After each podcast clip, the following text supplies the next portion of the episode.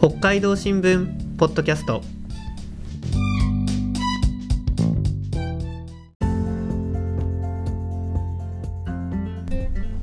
始まりました。北海道新聞ポッドキャスト。今日は火曜日配信のニュースの時間です。デジタル編集担当の藤田夏子と。報道センターの津田裕二がお送りします。よろしくお願いしよます。ろしくお願いします。札幌ではこの収録日の数日前雪が降りましたよね。はい。いよいよ、はい、冬がやってきたというところで津田さん、えー北海道で冬の訪れを感じさせるものというと何を思い浮かべますか？えー、ものじゃないんですけど私はですね自転車乗ってる時にそう感じますね、あのはい。だんだん手がかじかんでくるのが、こうああ冬が来たなっていうふうに思うんですけど、はい。まあ、最近だとレンタサイクルはい。のポ、はいうん。札幌はあるんですけどね。そのポートが冬になるとなくなっちゃうんですよね、ああこれで冬が来たな自転車乗れなくなるなっていうのをこう感じますね。はい、確かに。で、あの雪虫もその一つかなと思うのですが、うん。今年は大発生しました。いやー本当何匹食べたかって感じですよね。もう口の中に入ってくるんで、目にも。はい 勘弁してほしかったんですけどちょっと時期はずれちゃいましたけど、はい。そんな雪虫について今日はお話ししたいなと思います。はい。で虫の話、例えばクッサンだとか、同心デジタルでもよく読まれます。うんただ苦手な人もいるため、今日は虫好きで同心で虫に詳しいといえばのこの方に登場してもらいます。はじめまして報道センターの田口博久と申します。推しの虫は水生昆虫の源五郎です。よろしくお願いします。よろしくお願いしまます。す押し虫とかあんま聞いてなかったんですけど なん。んかこう田口さんの周りにもですね今日雪虫の話するって言ったのになぜか源五郎の本がたくさんあるんですよね。なんでなんだろう。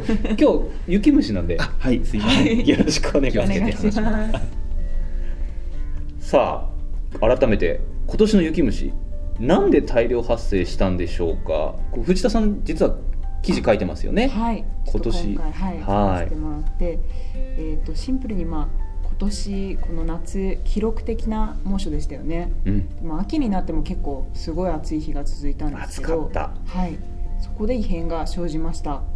で、あの雪虫というと。まあ、白くふわふわ浮いている雪のように見える虫だと思うんですけど、うん今年大量発生したのはそれとは違う種類ケヤキフシアブラムシという種類でした。アブラムシはい、はいでこれはこの白い綿がない国内外来種で,、でまあ、猛暑の影響とケヤキの木がある市街地で目立ったあの大量発生したっていうふうに、ん。はい、これあの国内外来種っていうのはもともと北海道にはいなかったっていう意味ですか？はい、そうです。はい。もともと北海道にはいなかったんですけど、えーこの取材をして分かったことは、えーあの明治の開拓期に北海道海から持ち込まれたそのケヤキの木ですね、うんそれに植えられたあのケヤキの木に卵が付着していたことで道内にも生作するようになったと考えられているそうです。うん、それがケヤフキフシアブラムシ。はい。ちょっとそうですね。あんまり身近ではない名前かと思うんですけど、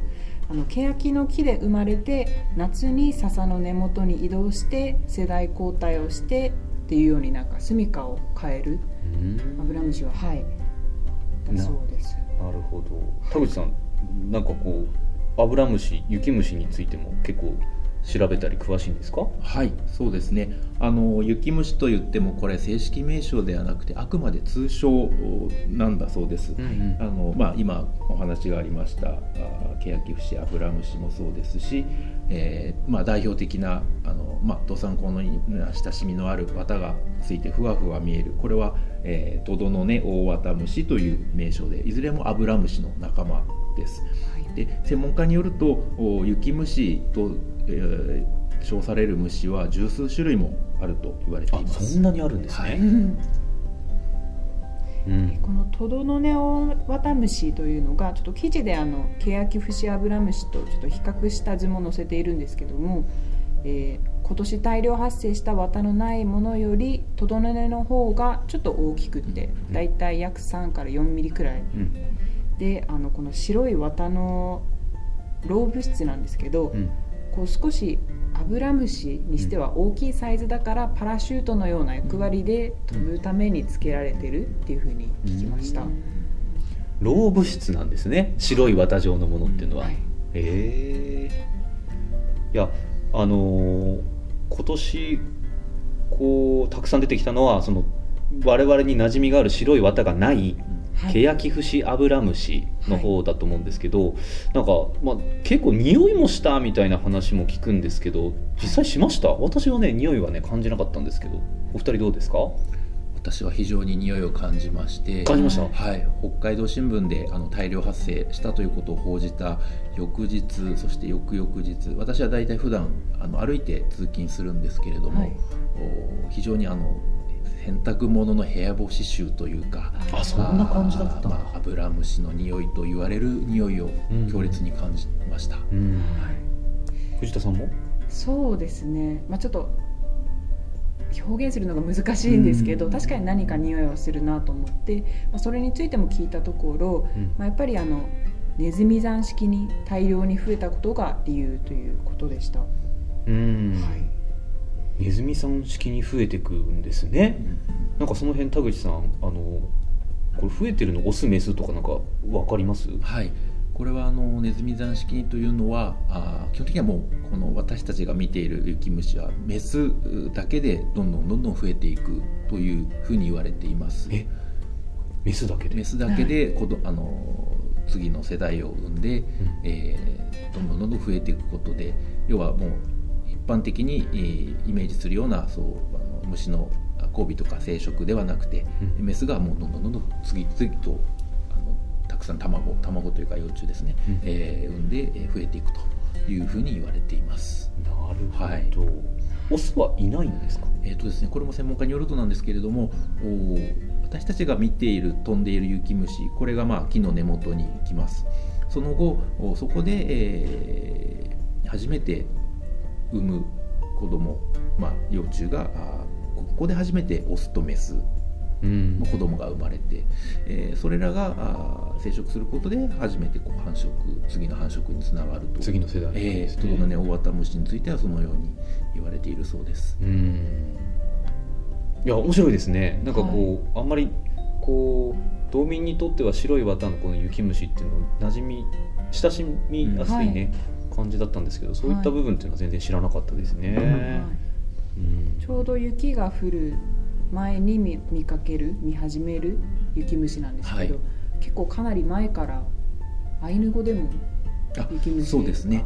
はい。はい、あの雪虫というものの存在を広く知られるようになったのはあ昆虫学者の河野博道さんという方があ、まあ、昭和30年代ぐらいに、まあ、本を書かれていてですね複数の著作があるんですけれども、まあ、そこで、えー雪虫というのが知られるようになりましたそしてその河野さんの著作によるとですね、えー雪虫というのは、えーアイヌ語でウパシキキリというそうです。ウパシというのが雪という意味、キキリが、えー虫だそうです。えーということはすなわちアイヌ民族ももう昔からあの雪虫を見てあこれは雪虫だというふうにえー表現していたということだそうです。でこれを雪の降る前兆だというふうに、えーアイヌ民族も見なしていたとされています。うん。い。や面白いですねやっぱりね、はい。雪虫。そうなんですね。でも雪虫ってやっぱ今お話になってる前兆雪が降る前兆って言いますよね、はい。藤田さんはなんか雪虫が来てからなんかどれぐらい経ったら雪が降るみたいなこうイメージとか聞いたことあります？ああそうですね。まあ1週間とか2週間とかなんでしょうか。確かになんかねこうあもうすぐつら次の週降るかねみたいな話はしますよね、はいそれぐらい、はいうん。冷え込む時に、まあ、ちょっと見かけるそんな印象はあります、実際ってどうなんですかね？そうですね。少し調べてみました。あの、まあ、まさに俗説ではよく1週間で雪が降ると言われています、はい。まあ、なので、えーまあ来まあ、雪虫を見ると大体来週翌週には雪が降るよねなんていうことを、うん。まあ、道民の日常会話ではよくあります。ところがですねあの気象専門会社のウェザーニュースという会社が行った調査によるとですねこれは2007年から2011年の統計えー雪虫の大量発生から発雪までの平均は2.24週間だったそうです。これはまあ俗説よりも1週間以上遅いという結果ですね。うん。で今年についてじゃあどうだったかと言いますとお札幌の初雪これは今年11月11日でした。はい。一方で雪虫が大量発生したのは、まあ、北海道新聞が報じているところでは、えー10月の2325日頃でしたので大体1718日ぐらい後に雪が初雪が降ったということになります。なので、まあ、2週間よりもさらにえー後というはい。結果になっていますね、はい。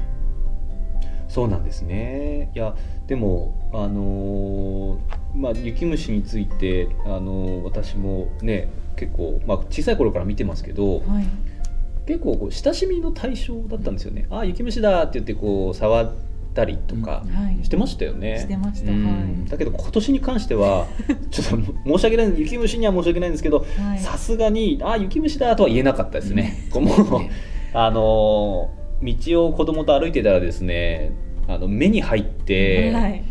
ですもうもうなんとか出そうと思うんですけど出なくて、はい。あの取れなくて、うん。隣歩いてたおばちゃんがですね「あの目薬さすかい?」って言って目薬くれたんですよね。いやあのいや大丈夫ですって言って断ったんですけど まあでもあの雪虫を通じて道民の温かさみたいなのにもちょっと触れ触れたんですけど、はい。あまりにもそれぐらいいたですね。一部道民はこう目薬とかうん。傘とかも持っうん。てはい雪虫をねはい。防護防護してたっていうのがあったんですけど、はい。まあそういうなんかしまあ残念なというかこうちょっと支障もね出ちゃったのは残念だったかなと思いますよね。なんかこうイベント的にも支障出たりとかってしたんですかね？はい、あの具体的に、えー当事者に取材したわけではないんですがあ雪虫が発生した当時はですね大通公園でさまざまなイベントも開催されていました、まあ、中にはあの飲食を伴うイベントもありまして、まあ、これは屋外でやっています、えー辛い。えーあれだけ大量の雪虫が発生するとどうしてもお飲食物に混ざってしまうことはこれは避けられないという状況です。うん。1匹2匹程度を体に取り込んだとしても、まあ、基本的には実害はないとされていますけれどもあれだけ多いとやはり気持ち悪いっていうふうにあの人間の心理としてはなってしまいますのでそういう意味においてはあイベントの支障になったり、まあ、時にはもう中断をせざるを得ないような事態もお想定されるのではないかというふうに考えました。はいいやなんかちょっと今後も心配ですけどなんか藤田さんあの取材してみてはい。こう今後の話とかこう、まあ、取材した感想みたいなのなんかありますかね？はい、まあ、あの雪虫について改めて生態を取材してみると、まあ、やっぱりきちんと分かっていなかったことでこう生息するあの木の種類を変えたりだとかかなり不思議なうん。生活史っていうんですよね、はい。をしているなっていうところで面白かったなっていうところと、まあ、虫だけじゃなくって、まあ、明治期に植えられた木ですとか植物にも関連してきてあの面白かったなと、はい、うん感じました。なんか歴史もそういうね歴史も面白いですよそうなんねですはい、面白かったです。